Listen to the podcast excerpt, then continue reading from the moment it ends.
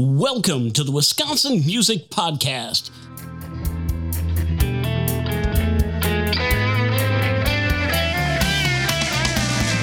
Here to introduce you to the great musicians and music businesses and organizations of Wisconsin. Every week, Wisconsin Music Podcast will be bringing you great information on what's happening in the Wisconsin music world. For our music loving listeners, we'll bring you music that you haven't even heard of yet from unique and talented artists and hear about their journey so far.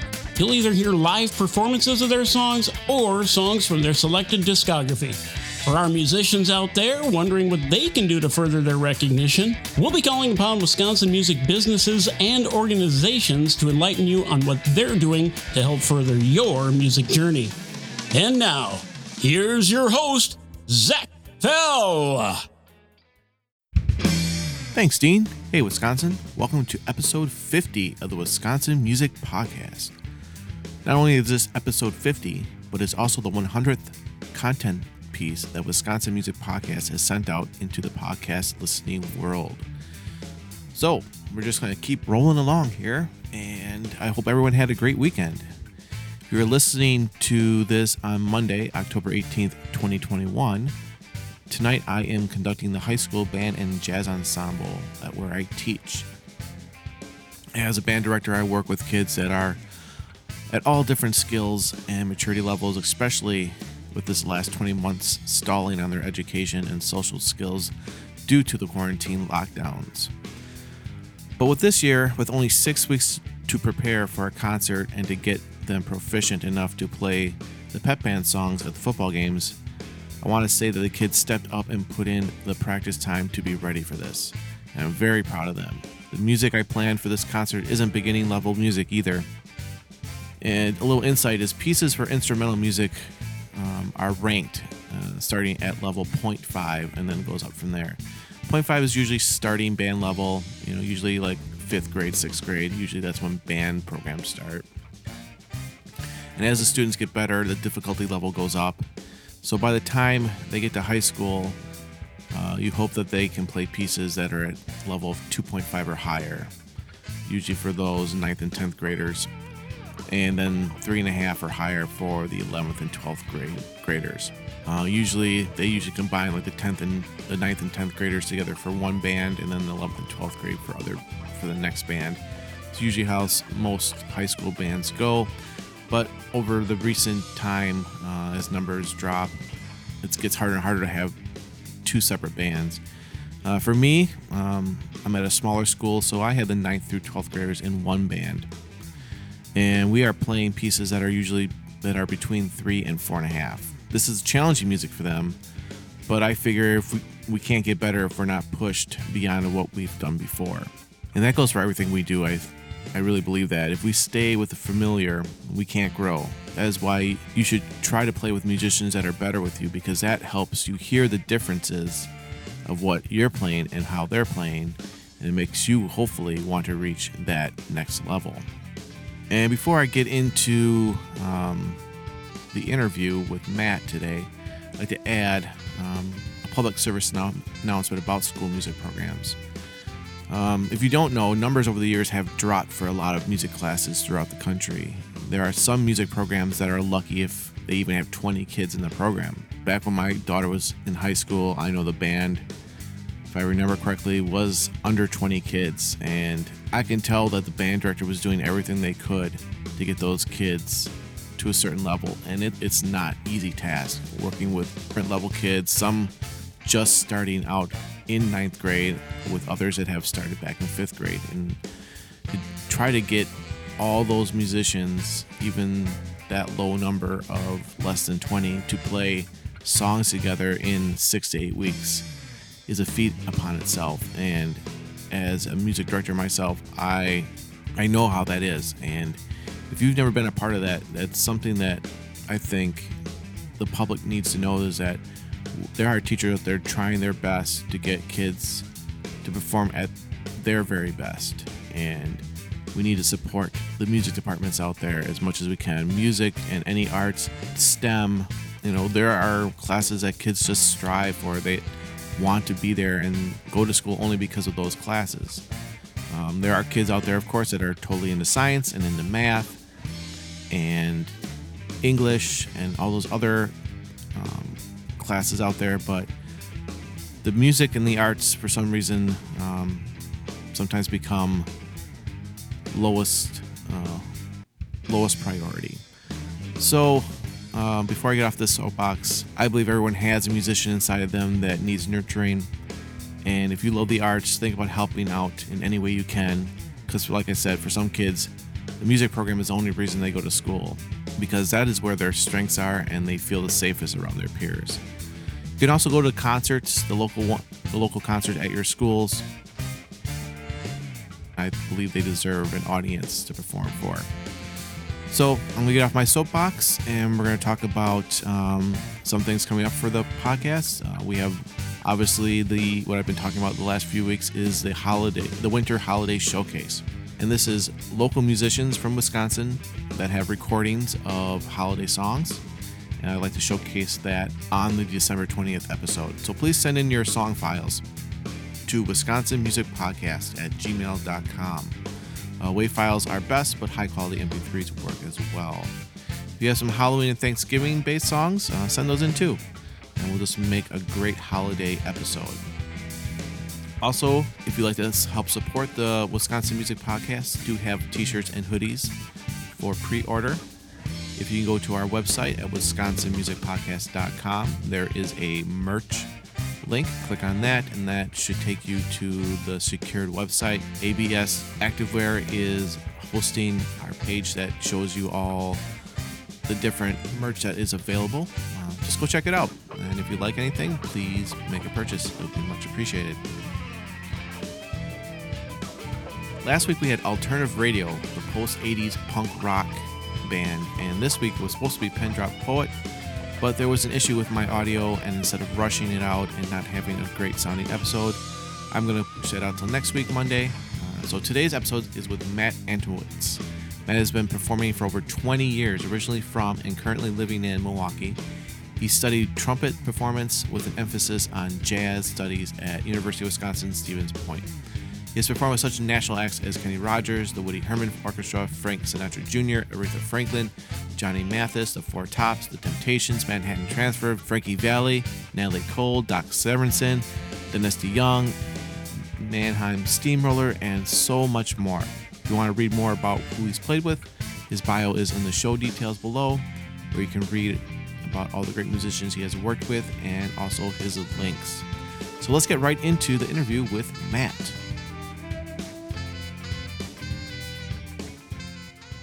Welcome to the Wisconsin Music Podcast. We have Matt from ACA Entertainment, and he's going to tell us all about himself and the organization. But why don't you start with your origin story, your music origin story? Where did you grow up? How did music influence you as you grew up, and how it got you to where you are today? All right. Yeah, I'd be happy to. Thanks for having me. I, I started off in a, I had a very musical family. My grandparents on my dad's side met in a, a, music store where my grandfather was teaching accordion and my grandmother was in there buying accordion sheet music. So all kind of started for us there. And they had uh, my dad and three other kids that all played musical instruments, went through band programs. And so my dad and my uncle were in a band as I grew up. Um, did, did a lot of the fe- church festivals in the area, did a lot of weddings, and uh, always having rehearsals at the house. And my how I my main instrument is trumpet. I took piano lessons, but I, I, I really got into trumpet around middle school age. And I chose the instrument because I, I, kept hearing Sir Duke by Stevie Wonder on the radio and has that intro to it. I said, I want to sound like that. I want to play something that sounds like that. And I had someone tell me years later that those were actually alto saxophones and there wasn't a trumpet on it. So, but, but I stuck with the trumpet from there and they, they were kind enough to let me play in their band from time to time. So I got a little taste of that. And I was always around. They did mostly uh, self bookings up until the last few years of their band. So was always around them doing the bookings aspect of it, hearing how they were selling their groups. Um, did a lot of their own production, so I got to see that firsthand. And yeah, just really took to it in high school, and um, from there went to music school at uh, for jazz studies at the University of Stevens Point. Excellent. You have a musical family. Uh, you were in school, played in the bands, and trumpet's your main instrument. What music projects did you find that were your most inspirational? Oh, yeah, good question. Um, I mean, I you know, I started off with the the the love of jazz, and I really learned approached learning music through that set of glasses. But I also found that what I really enjoyed doing was playing all kinds of different styles of music. So, right, I had some great opportunities in college to play with some groups like uh, I was in 19. I played with Kenny Rogers a few times, Frankie Valli, and those kind of shows where national artists would come through town and hire backup bands. And I, I found that really inspiring the professionalism of it, the fact that you'd go in, you'd do an hour long rehearsal, and then you'd put on a show, and you're just expected to have done all your homework ahead of time. And Yep. that I found that the most inspirational. From there, it kind of led me to doing for a fair amount of time. I was doing some of the Broadway shows in Milwaukee when they would come and tour, sitting in the pit orchestras um, and doing some of the union jobs. And I, I really loved that that level of professionalism and just uh, the pride everybody took into get not only sounding their best, but coming prepared so they're not wasting anybody else's time with their learning on the spot and stuff like that. It was uh, it was really how I really wanted to craft my career around that type of of musical job and behavior. And uh, I try to carry that through to the things I do now. Excellent. So, for those that are listening and are musicians and interested in the same kind of path, what recommendations are you would you say for them to work on while they're practicing to get to that level? Yeah, I, I think what I what I, I'm I see a lot of younger musicians as a part of the you, you spend so much time focusing on learning the instrument, which is great. It's where you have to start, and then you decide you're going to embark on a professional career and learn what professionalism is. I mean, those things like being on time, how to talk to people that are looking to contract you, what information to get, how to sell your services, all those things that you kind of learn over time. But yeah, I mean, musicians are, are often focused on the creative aspect of it, but then when it comes to turning that into something that makes it a career for them, um, I think there'd be a, it's it would be worthwhile to see a lot of younger musicians spend get that focus and know what professionalism is getting right out the gate and, and will help them get the jobs that they want to get a lot faster Yeah. And what would you say a musician should have in their gig bag besides their instrument? yeah i mean versatility knowing yourself and your capabilities i mean there's going to be times where you might get called for a gig and it would be in your best interest not to take it maybe it's not your particular forte and and uh, you know I wouldn't necessarily take a, guy, a job playing piccolo trumpet. You know that's uh, I don't practice it enough, and I know that. So yeah, I mean I think that's part of it: the versatility, knowing yourself, yeah, just handling yourself in, in a professional way, and and being you know easy to work with. Being easy to work with is you know good person to deal with, and uh, all really kind of basic things. They're probably things that would carry into any job that you do. Okay, cool. Let's talk about uh, the local scene attitude. You know, your your local scene. What positives have you seen over the years of playing? You know, I, I, I I'm always impressed by by Milwaukee and Southeast Wisconsin in particular. I mean, all of Wisconsin and a lot, but I mean, the area that I see the most often is Southeast Wisconsin, and it just seems like every time I take it for granted, I turn around and I found a pocket of new musicians that I had never heard of yet that are just fantastic. And uh, and you know, it's it's uh it's one of those things like you worry you, you have to find a sub for a gig, someone backs out last minute, and now it's these are opportunities to get to meet new people and and uh, and I'm just always blown away at how many new people are out there that I don't know yet and, mm-hmm. and meeting all the time. It's really inspiring. Same thing with doing the podcast. I've met so many different people and so many different groups out there that I've never heard of, and it's just amazing what kind of talent we have in this state. Yeah, yeah, absolutely. Agreed. And then on the flip side of that, what are the struggles that you've seen in local scene that feel suffocating it? Maybe like lack of audience or maybe the payment, travel, you know, stuff like that. What experiences have you seen that could use a lift to not become a, a suffocation for the local scene? Yeah, I mean, I guess that's kind of tough to answer at this particular point, just because we're coming out of that pandemic right now. Where I mean, I, I, feel like we're in the middle of a boom right now. There seems to be a lot of work for the live musicians, more work almost than there are jobs or musicians to do them in some cases. Uh, and the crowds seem to be really enthusiastic and grateful and more appreciative than they had been before this. Of that, you know, even a, a, a I hear from some of our solo musicians that play in restaurants that they uh, they're just getting it's not so much the background they're not the wallpaper as much anymore. People are listening paying attention to what they're doing and they're appreciative more gratuity going around. So I, I, everything that i've been seeing over the last month and a half two months has been very very positive. And I, I just hope that it continues. I hope the people that are out supporting live music now will continue doing that for the years to come. And you know just gonna get more people into it and more better music out there So all those things that you just listed off were basically were suffocations that were part of the local scene, but due to the pandemic, people's minds have kind of changed a little bit. Yeah, I mean, I, am only speculating. I mean, I yes, I don't know what studies are out there about this kind of a thing, but just from the feedback we've been getting, it really seems like the some of those things that were suffocating us are, are or just struggles putting putting bodies in the seats and um, you know having even smaller venues have being able to turn a profit by having enough people to come through the door a lot of that is being has been alleviated by the the enthusiasm people are showing for being able to get back out and uh, experience live music again which right. is great yeah and speaking of the pandemic, um, that's kind of the reason why you you were on here is because I saw a video or a few videos of yours for the ACA entertainment that you run, and I saw you know you guys were doing streaming concerts. So why don't you kind of give us the history behind ACA and what it stands for?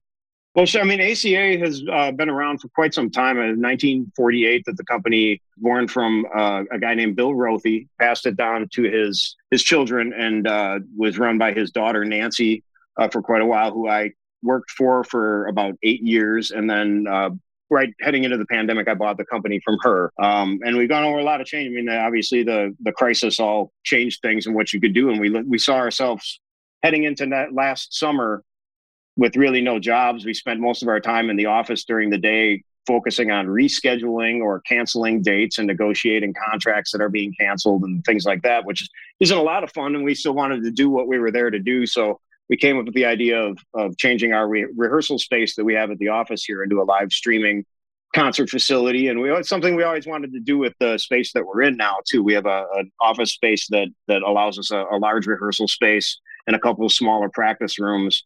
And um, we wanted to be able to get video at some point for particularly for our solos duos trios the ones that don't necessarily have the budget with the jobs that they do to go out and spend several thousand dollars on a video give a, a, way for our clients to be able to see them. So that kind of forced us into to getting to learn that really quick. And we said let's take this opportunity to learn as many things as fast as we can and make as many mistakes as we can and learn the technology while it's coming out there. So we had we, we i think in the first month or two months together, we did something like 30 or 40 live streams.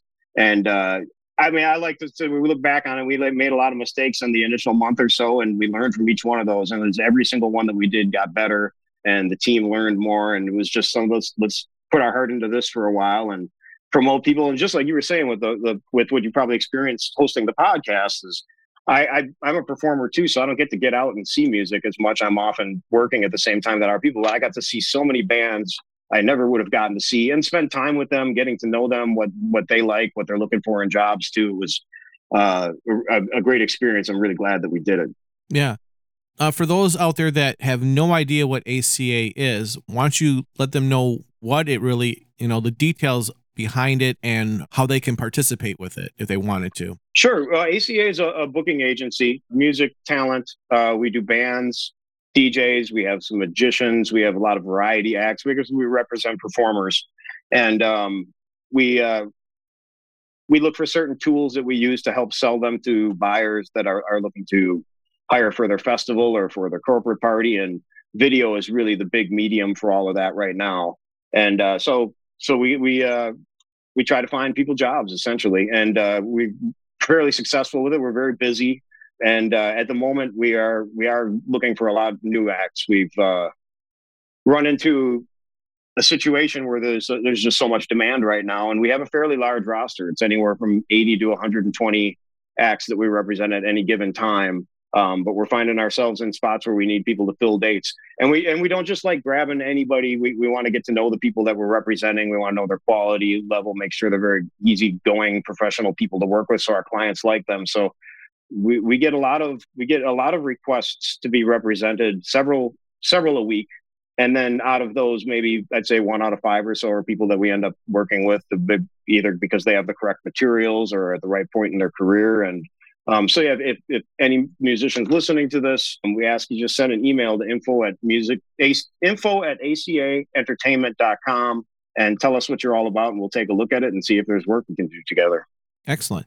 So basically you guys are talent buyers. Am, am I assessing that correctly? Yeah, I'm, I'm almost more talent brokers because we're not buying for events. We don't necessarily put on events ourselves. Okay. So just the way that the the our, our business works right now, aside from just selling the bands to buyers or helping represent them negotiate their contracts for their bookings, um, we also take part in from helping promote them and, and promote the festivals, promote the acts that we represent as well. It's just kind of part of what we do for our service and to earn our our, our stake in in the booking process. Gotcha. So usually a company like yours takes a certain percentage from the amount getting paid from the place that the musicians are playing. So what is it a variable or is it a set percentage that you guys take? Our our set percentage is twenty percent. Okay. And in general, what we try to do is if we have a band that, and it's that's kind of the trick in, in what we're looking for. We like bands that are at that point where their schedule is starting to get full. There's enough demand that maybe if we help them tweak, get to the next level, uh, get their price to where they would like it to be, and, and put our 20% on top, ideally.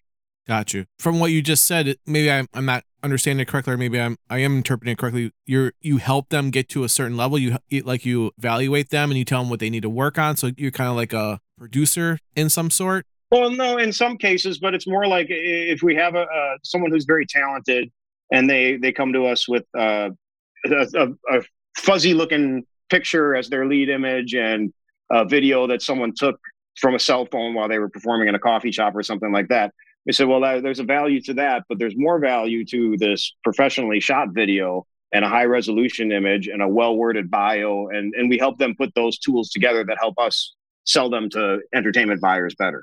Gotcha. All right, cool. With the the advancements now happening with streaming, do you see that as a part of the the next step for musicians you know like this is going to have to be kind of part of their career now is where they're going to have to stream certain things going forward because so many people got used to it over the year, year and a half.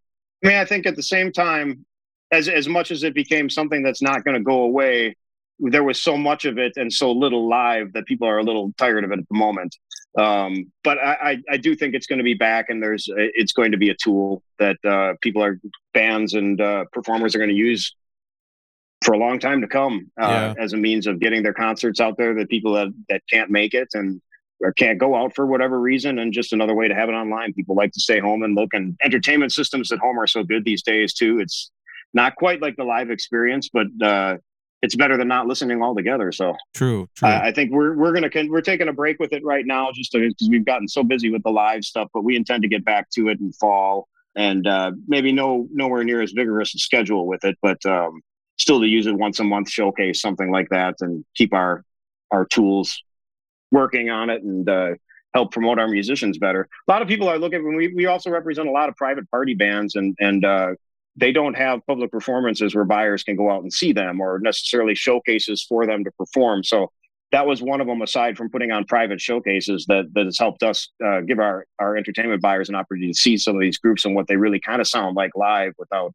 having to crash a private party or wedding or gotcha waiting six months until they have a public performance. Right, right. Do you just work with Wisconsin based festivals and talent buyers, or do you go throughout the, the United States or even outside of the United States? Um, mostly Wisconsin. We do do a fair amount of work in Northern Illinois and Chicago, a little bit of work into Minnesota, but uh, most of our entertainment is in this area, and this is the area that we know best. Every once in a while, we'll we'll work on a national booking, not so much international, but uh, mainly we focus on the Midwest. So, what kind of places would a performer that thinks that they're at a certain level and you feel that they're at a certain level, what are like some of the top places that you guys can book? Um, I mean, it depends on on the moment. Right now, one of our play, our favorite places to work on is a, a, new theater in West Bend called the Bend, and we just really like what they're doing over there, uh, using a lot of homegrown original artists doing a little bit of cover stuff, but they also show movies at the theater. And uh, so we've been focusing with them for a lot over the last year. And uh, it's a place we're really excited about. Of course, we do some bookings for Summerfest and for State Fair, which are always always fun gigs for musicians, local musicians to play and and uh, generally focusing a little bit more on some of the theater work that we feel some of our original groups are uh, better fit for which is also something that's kind of new to us. We we started doing original bands a couple years ago. Otherwise before then it was all cover acts and tribute acts and um, things of that nature. But uh, we're having a lot of fun learning some new venues uh, that we can pitch these original bands to.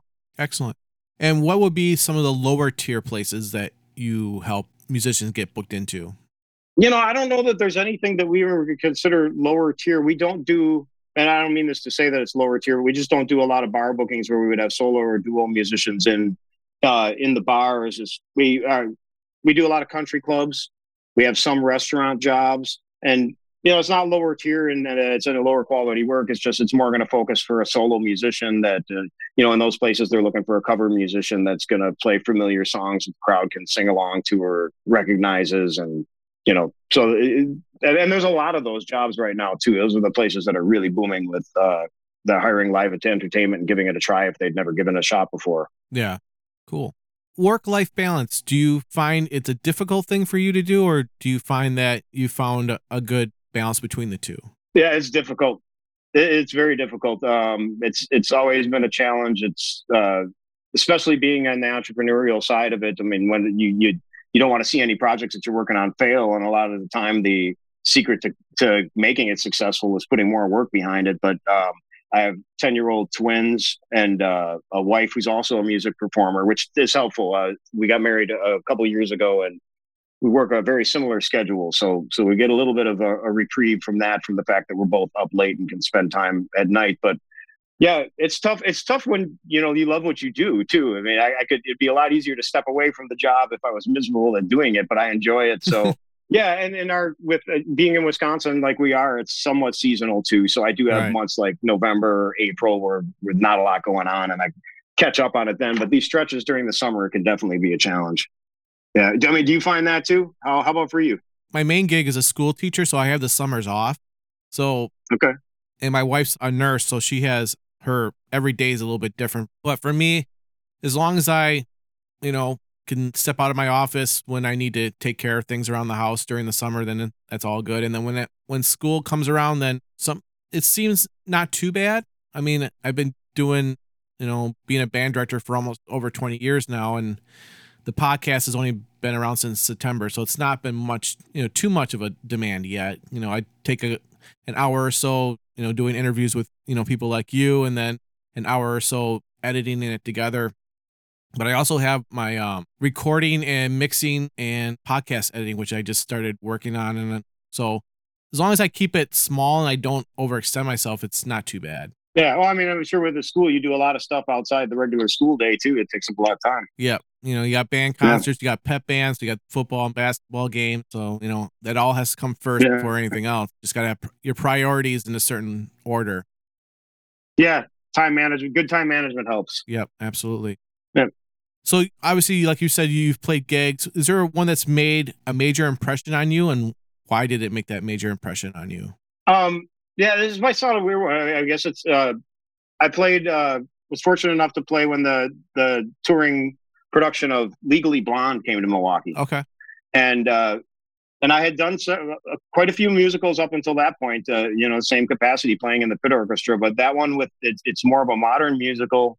Um, the musical references in all of our parts were more modern, and the conductor was uh, I'm going to say strict, but picky. He he knew what he wanted and what he expected, and he was very direct about it.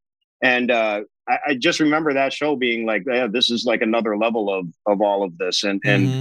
uh, it's it's also cool to see where a lot of these shows have been written so many years ago. I mean, you played a lot of shows from the 50s, 60s, 70s, some from the 80s, but you know, here you had one written during my time and and musical references that I grew up with, and it was really inspiring and promising to see that that that's going to carry on and the different ways that it's going to carry on. You know, you might not necessarily have a harp, but you may have an analog synth in the pit orchestra and things like that. So mm-hmm. that that uh that that was fun. I really enjoyed that. Excellent. Took a lot away from that. Yeah. Very cool. Yeah, you can learn so much on, you know, doing stuff like that. It just pushes your your your performance level up. Right. Yeah, I expect more of myself after it. Yeah, exactly you mentioned that your wife is doing a project and we'll probably put some music on. Why don't you kind of tell us a little bit about it? Yeah, absolutely. She, uh, my wife is a singer songwriter. Barbara Steffen is her name. Incredible singer, and she writes great music. Um, and her her last project, the the album is called "Come On Over to Me."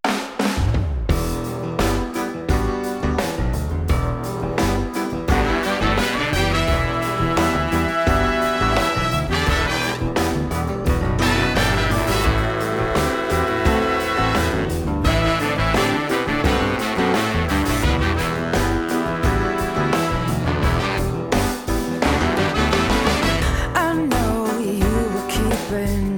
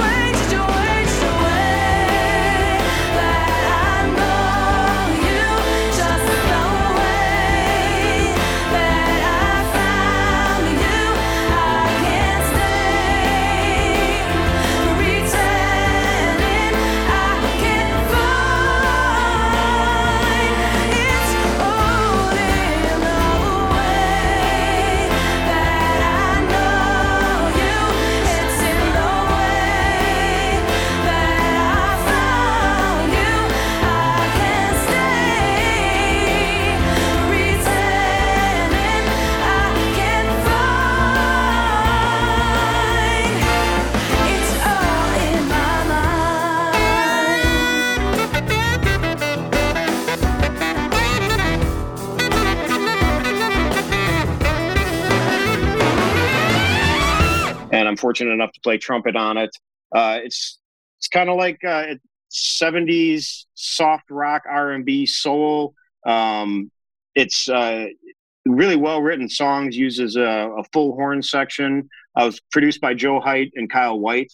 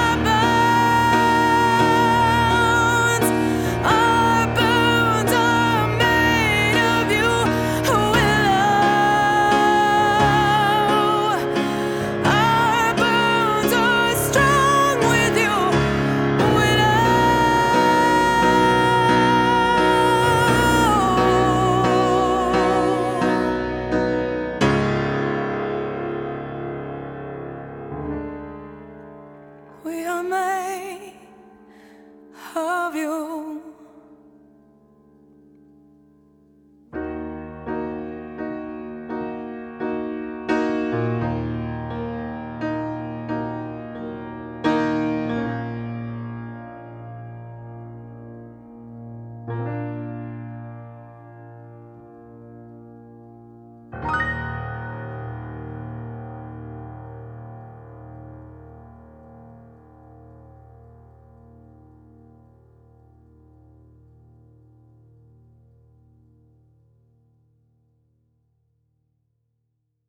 So it's it's great stuff. I'm really glad to have played on it, and uh, you know, uh, hope you all get the chance to check it out sometime soon. I think you'd enjoy it. Diamond Dave Photography, the photography that supports local music in Wisconsin and is ready to work with your band or any solo artist on your next promo pictures or band show. To contact Diamond Dave and see previous work, check out Diamond Dave Photography on Facebook and Instagram. Wisconsin Music Podcast is also brought to you by ZTF Studio. ZTF Studio recording and mixing services, specializing in singles, demos, EPs, and LP projects for the last 20 years in southeastern Wisconsin, doing jazz, rock, funk, country, indie, and more. All right, back to the interview.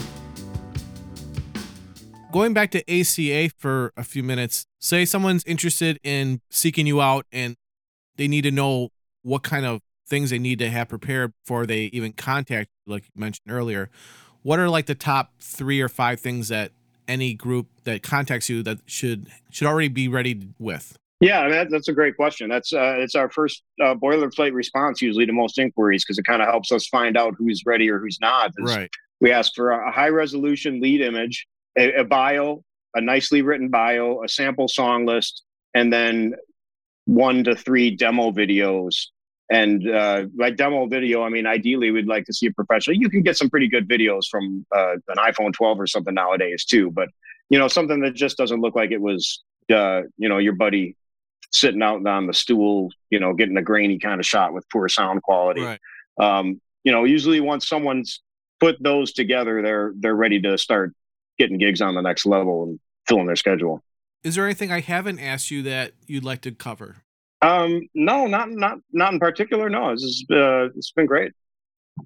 Yeah, I enjoyed talking with you. Yeah.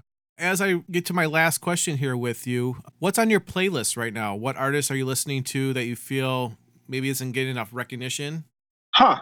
Um, I, I mean, I'm what I listen to is all all across the board. Um, for a minute there, I was checking out some EDM artists, trying to familiarize myself with that a little bit more, and that faded away. I mean, I always go back to my my. uh it's not necessarily anything new, but it just seems to be so much content for it. Is I love uh, Blue Note jazz in particular. The, the jazz late fifties, early sixties is kind of like a sweet spot for me, and uh, you know it's easier to find that content now. Where you know when when I was going to music school and needed to buy a uh, Lee Morgan CD, and then I wanted to find out, uh, you know, what other recordings the bass player on that. You'd have to go to exclusive company and buy a bunch of CDs. Now you can just look it up, and there it is. So Right. I like going down rabbit holes like that and, and listening to to tracks I haven't found yet.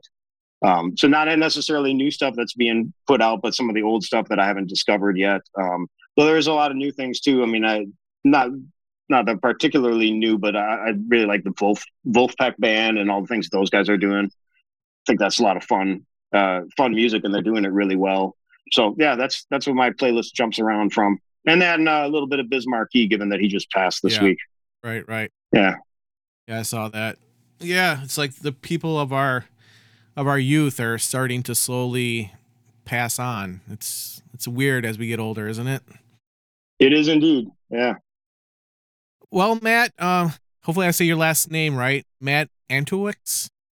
Tonowicz? Uh, Antonewitz. That's pretty close. Yeah. I mean, Ant- Antonewitz. Doing it. Okay. So, Matt, thank you so much for being on the Wisconsin Music Podcast. I hope our listeners got a lot of great information about ACA and that they contact you when they feel they're ready to go to the next level. Yeah, absolutely. Thank you for having me and, and great work on the show. Thank you. Well, I hope everyone enjoyed that conversation with Matt from ACA. You need more information, check out the details in the show notes, and all the links will be in there for that. Next week, we will definitely be bringing on Ben Drop Boy. Also, don't forget that we have the Friday Music Showcase coming up on, of course, Friday. If you want your music heard on our music showcase, please send an email to wisconsinmusicpodcast at gmail.com with Friday Music Showcase in the email subject. If you want to be a guest on the Monday interview portion of the podcast, please fill out the guest request form on the website and look for a follow up email asking for all your information pertaining to your music. Check your spam or junk folder, sometimes it lands in there. If you'd like to help support the Wisconsin Music Podcast, we now have a merch website where you can purchase hoodies, t shirts, and long sleeves. So if you go to our website and click on merch, it'll take you to a secured site where you can help support the Wisconsin Music Podcast and have some great merch for the upcoming warmer months, especially with the hoodies and long sleeves. There are multiple colors and designs. So that's about it.